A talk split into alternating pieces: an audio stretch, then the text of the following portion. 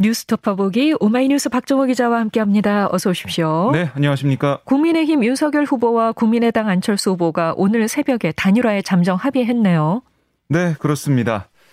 이 두 후보가 사실은 어제 마지막 TV 토론을 할 때까지만 해도 글쎄요 두 사람이 같은 색깔의 넥타이를 하고 왔다. 그게 지금 회자가 되고 있긴 한데 네. 붉은색 넥타이를 하고 왔다라는 회자가 되고 있긴 한데 토론까지는 별다른 낌새를 보이지 않았어요. 그런데 토론의 이후에 전격적으로 회동을 해서 그동안 쌓였던 어, 그런 뭐 앙금이나 오해를 다 풀고 신뢰 관계를 회복했다 이렇게 얘기가 나오고 있는데요. 네. 지금 나오고 있는 얘기를 좀 들어보면 두 사람이 이 토론 이후에 아, 서울 강남의 예, 모처. 그러니까 이게 장재현 의원 매형 집이라고 전해주고 있습니다. 어, 그래요. 그러니까 장재현 의원 매형과 안철수 후보가 뭐 카이스트 어, 대학의 교수 시절에 알던 사이다. 아, 그래서 그런 친분이 있었고 결국 이 장재원 의원과 윤석열 후보 또 이태규 어, 의원과 안철수 후보 네 사람이 경호원 없이 이 강남구에 있는 이 집에 모여가지고 논의를 했다. 이렇게 알려지고 있어요. 네. 그래서 한 2시간 반 정도 진행된 회동 분위기 화기애애했다라고 전해지고 있고요. 아, 뭐 서로의 정치 철학과 단일에 대한 생각을 솔직하게 두 후보가 공유했다. 아, 이렇게 전해지고 있습니다.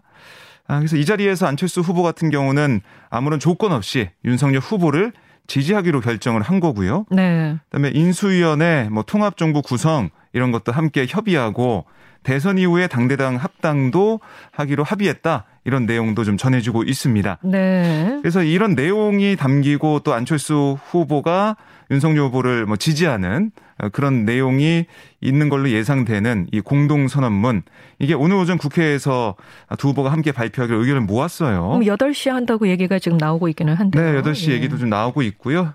정확한 시간 좀 봐야겠는데요. 자, 공동선언문이 최종 마련되면 안 후보는 기자회견에서 윤석열 후보 에 대한 지지를 표명하고 후보직 사퇴 수순을 밟을 것으로 예상이 됩니다. 네, 지금 저희 문자 주신 분들 가운데도 어제 TV 토론 보면서 안철수 후보가 굉장히 좀 부드러웠다. 이런 문자를 주신 분도 계시는데 네. 사실 그동안 설전을 주고받았잖아요. 그렇습니다. 두 후보 사이에 감정의 골도 좀 깊어졌던 것 같고, 아, 저렇게까지 말하는데 단일화가 되겠나. 그런 생각이 들었는데 결국 하네요. 예. 네, 그렇습니다. 이렇게 전격 단일화에 합의하게 된 그 배경 뭘까요? 그러니까 제일 중요했던 게 지지율 추이, 그러니까 여론조사에서 나오고 있는 그 수치가 어떻게 되느냐 이게 좀 중요해 보였는데요. 안철수 후보 입장에서는 한 뭐 두 자릿수 중반까지 갔던 지지율이 두 자릿수가 안 되고 뭐 5%, 8%이 왔다 갔다 하는 그런 지지율이 계속 나왔잖아요. 네. 그런 부분들. 어, 그리고 또 윤석열 후보 입장에서도 지금 문, 아, 그 이재명 후보와 계속해서 초박빙 아, 그 수치를 보여주고 격차를 보여주고 있기 때문에 좀 불안하다. 아, 이런 생각을 좀 많이 했던 걸로 판단이 되고요. 네. 두 후보가 아, 이런 현실적인 그런 상황도 있었고 또 하나는 야권 지지자들의 정권 교체 그 희망, 열망, 그다음에 어떻게 보면 압박이라고도 볼 수 있는 그 정권 교체에 대한 얘기를 계속해서 들었을 거예요. 결국에는 두 사람이 결단을 내려야 된다라는 생각을 했던 것 같고요. 네. 만약에 단일화가 안 돼서 대선 결과가 안 좋게 나오게 된다면 특히 안철수 후보 같은 경우는 더 책임론에 휩싸일 가능성이 커요. 네. 이런 부분들 안철수 후보한테 좀 압박이 됐을 것 같고요. 그리고 어, 내일부터 사전 투표가 시작이 돼요. 그렇죠. 사전 투표 전에 단일화 해야 아, 효과가 있다라는 판단했기 때문에 그 두 사람이 이 정권 교체에 대한 대의에 좀 동의를 하고 있던 그 가운데에서 어, 지지율 추이가 안철수 후보는 좀 잘 안 나오고 윤석열 후보도 좀 불안한 감이 있기 때문에 양 아, 후보가 좀 대의를 생각해서 어 함께 하자 아, 이렇게 음. 전격 단일화 하자 이렇게 어, 합의를 한 것으로 어, 풀이가 됩니다. 이 말씀대로 내일부터 사전 투표잖아요. 네. 예. 앞으로 선거가 어떻게 좀 진행이 될지 이 선거 국면이 좀 변화가 있을지 네. 궁금해지네요. 어떻게 전망하세요? 일단은 기본적으로 두 사람이 함께하게 된다면 음, 야권 입장에서는 그러니까 정권 교체에 바라는 아, 쪽에서는 호재가 될 수도 있을 겁니다. 아, 왜냐하면 안철수 후보를 지지하는 사람들 중에서 정권 교체는 동의하지만 아, 윤석열 후보보다 안철수 후보가 더 낫다라는 판단, 뭐 경험과 경륜이 있기 때문에 더 낫다는 판단하신 분도 계셨을 것 같아요. 네. 그런데 이렇게 안철수 후보가 사퇴하면서 윤석열 후보를 지지하게 된다면 안철수 후보가 아, 새로운 정부에서 윤석열 후보가 승리했을 때 그 정부에서 역할할 수 있는 가능성이 크고요. 또 오늘 합의문에서 발표될 가능성이 있는 그런 내용들이 알려지게 된다면 안철수 후보 지지했던 그 표심이 윤석열 후보한테 갈 수 있다. 아, 이런 해석이 좀 나오고 있고요. 네. 근데 또 한 가지는 너무 늦었다.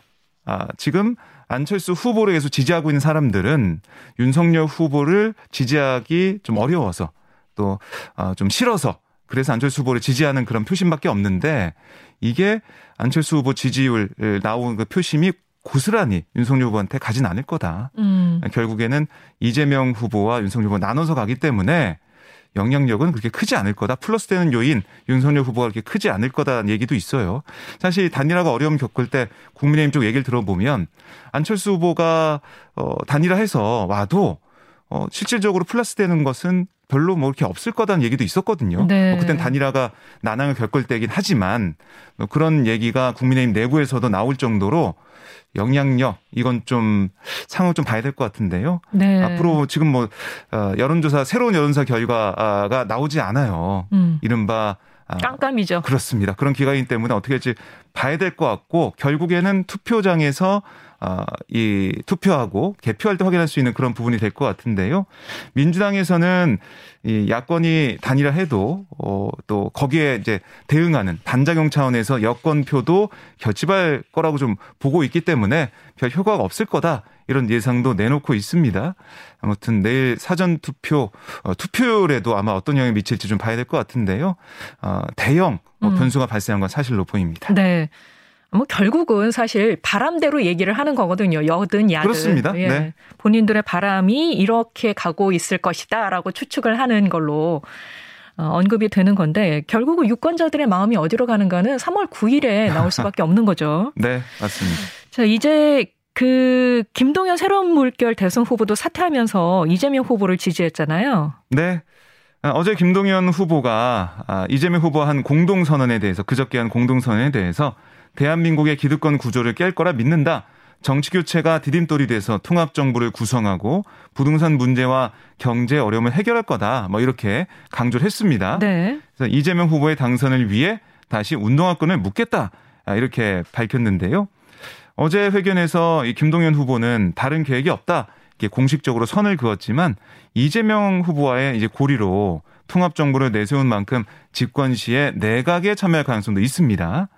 아, 선관위에 따르면 이김 후보가 투표용지 인쇄 시작일 이후에 사퇴함에 따라서 오는 9일 이 대선 당일 투표용지에는 사퇴로 표기되지 않고 투표소에 관련 안내문만 부착이 돼요. 네. 네. 그보다 앞서 내일하고 모레 진행되는 사전 투표의 경우에는 투표용지가 현장에서 인쇄되기 때문에 김 후보는 사퇴로 표기가 됩니다. 아, 이거는 또 안철수 후보가 만약에 사퇴를 하게 된다면 이것도 마찬가지로 적용되는 거겠죠. 네. 아, 뭐 아까 바람대로 여야가 얘기하고 있다라고 하셨는데 국민의힘에서는 김동연 이재명 이 두 사람 단일화 영향력 크지 않은 걸로도 보고 있어요. 네. 어, 김동연 후보의 지지율이 좀 미미하기 때문에 수치를 보면 영향 크지 않다 이렇게 강조하고 있는데 하지만 이재명 김동연 후보의 이 공동선언 그러니까 통합정부 구상 이런 것들이 향후 표심에 어떻게 작용이 될지 여기에 따라서 또 상황이 좀 달라질 수도 있다라는 관측은 나오고 있고요. 또 치열한 선거전이 가속화될 전망이고 오늘 김동연 후보가 아, 서울 유세 이재명 후보 유세에 참여해서 공동 유세한다고 하거든요. 네. 이런 게 또 어떤 작용을 중도층에 줄지 좀 봐야겠습니다. 어젯밤 주요 대선 후보들의 마지막 법정 TV 토론이 열렸는데요. 어, 후보들이 증세와 기본소득, 전 국민 재난지원금, 그리고 소상공인 방역지원금 등을 놓고 격돌을 펼쳤습니다. 네, 어제 토론 주제가 사회 분야였습니다. 그래서 이런 내용들이 좀 다뤄졌는데 먼저 심상정 후보는 윤석열 후보가 복지 공약 재정으로 5년간 266조 원을 추계한 데 대해서 증세 없는 복지는 허구다. 또 감세하는 복지는 사기다.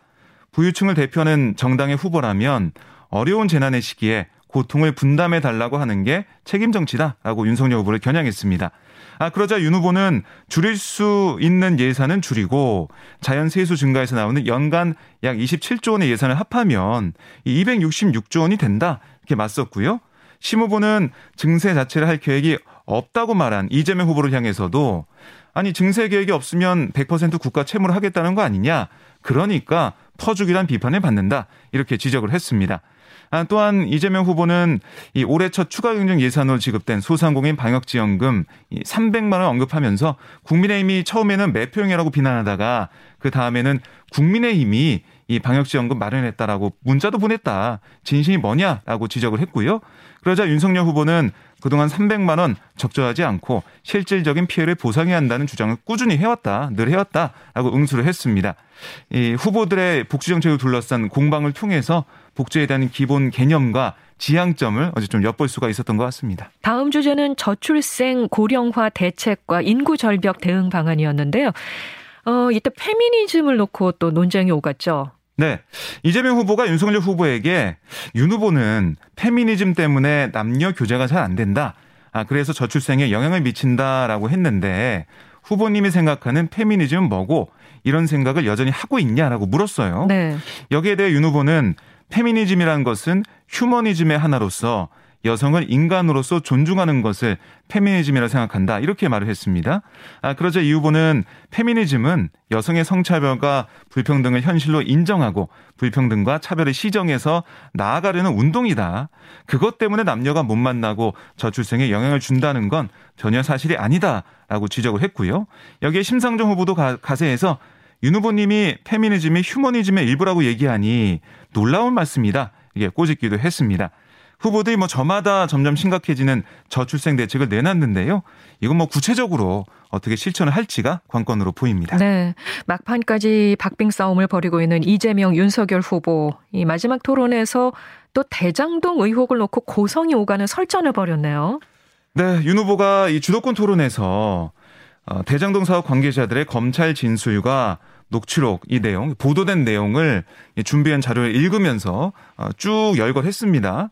아, 그 다음에 어, 뭐라고 했냐면 이재명 후보가 아이 키우고 싶은 나라를 얘기하고 노동 가치를 얘기하고 나라 비전을 얘기한다는 건 국민을 우습게 가볍게 보는 처사 아닌가라고 비판을 했습니다.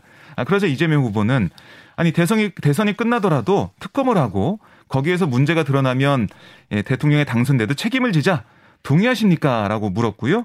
윤 후보는 곧장 이것 보세요라고 목소리를 높였습니다. 네. 이 후보가 연거푸 동의하느냐 이렇게 묻자 윤 후보는 다시 이거 보세요라고 말을 하면서 서로 후보 간 언성을 높이는 아, 그야말로 난타전이 벌어졌습니다. 이어서 윤 후보가 아니 대선이 국민학교 애들 반장 선거냐? 정확히 수사가 이루어지지 않고 검찰이 덮지 않았냐? 이렇게 주장을 하자 아, 이 후보가 그러니까 특검 하자고요. 왜 동의를 안 하십니까? 라고 재차 물었습니다. 이 후보는 또 같은 사람이 한 말인데 윤석열 후보가 내 카드 하나면 죽는다. 바로 구속돼 죽는다. 이렇게 말한 건 인용을 안 하고 왜 저에 대해 확인되지 않은 얘기는 그렇게 하느냐? 검사를 그렇게 왔느냐라고 꼬집기도 했습니다.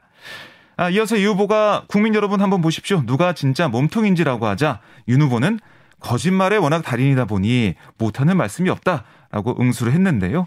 정말 이 마지막 토론, 이 마지막 이 토론 말미였거든요. 네. 여기 한치의 물러남 없이 두 후보가 이렇게 맞서는 모습을 보였습니다. 네. 자, 사전 투표가 내일과 모레 이틀간 진행이 됩니다. 네, 그렇습니다. 어, 사실 보면은 사전 투표가 내일과 아, 이제 5일 이틀간 오전 6시부터 오후 6시까지 진행이 되는데요. 선거일 기준 18세 이상의 국민이라면 전국 사전투표소 어디에서든 신분증만 지참하면 투표가 가능합니다. 네. 특히 사전투표에 참여할 유권자분들 반드시 마스크를 쓰고 투표소에 가셔야 하는데요. 투표소에서 체온 측정과 손 소독을 마치면 투표 사무원에게 신분증을 보여주고 본인 확인 절차를 거칩니다. 이게 전국 단위 선거로는 2014년 지방선거 때 처음으로 사전투표가 실시가 됐어요. 네, 참여 비율이 점점 늘고 있는데요. 2017년 대선 때 26.06%에 이어서 2020년 총선 때 26.69%의 역대 최고 사전 투표를 기록했습니다. 네. 근데 이번에는 30% 넘는다. 이런 관측이 나오고 있어요. 사전 투표가 사실 이 본투표일에는 주민등록상 관할 주소지에만 투표 할 수 있지만 이번 이틀간은 전국 어디에서나 편리하게 투표할 수 있기 때문에 유권자들의 참여가 높아지고 있습니다. 네, 네.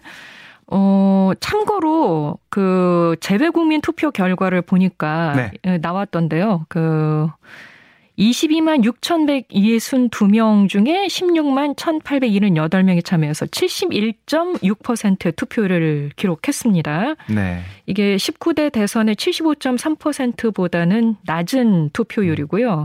18대 대선과 비슷한 수치라고 하네요. 어, 여야는 모두 사전투표 동료에 나서고 있죠? 네, 민주당은 역대 선거에서 사전투표 참여율이 높을수록 진보 진영에 유리한 결과 나온 적이 많다. 이 점은 생각하는 것 같아요. 또 지지층 결집을 독려하는 차원에서 지지자들에게 사전투표를 독려했고요. 국민의힘도 사전투표 동료에 총력을 펼치고 있는데 정권교체 여론이 과반을 넘고 있고 또 투표율이 높을수록 윤석열 후보에게 유리할 거다 이렇게 판단을 하고 있습니다. 네. 한편 코로나 아, 대확산으로 확진자가 20만 명대를 오가면서 선관위는 모든 확진자 또 격리자에게 투표권에 차질 없이 행사할 수 있도록 해야 하는 과제 이게 좀 떠올라 있는데 아, 선관위에 앞으로 어, 뭐, 어떻게 하는지 좀 지켜봐야 될 것으로 보입니다. 네, 앞서서도 저희가 소개를 해드렸습니다. 보건소에서 이제 확진자들에게 연락이 가면 어, 확진자로서 보건소에서 연락을 받은 그 문자를 가지고 투표를 하러 가시면 된다는 거 꼭 기억을 해 두셔야겠습니다. 지금까지 오마이뉴스 박정우 기자 고맙습니다. 네, 고맙습니다.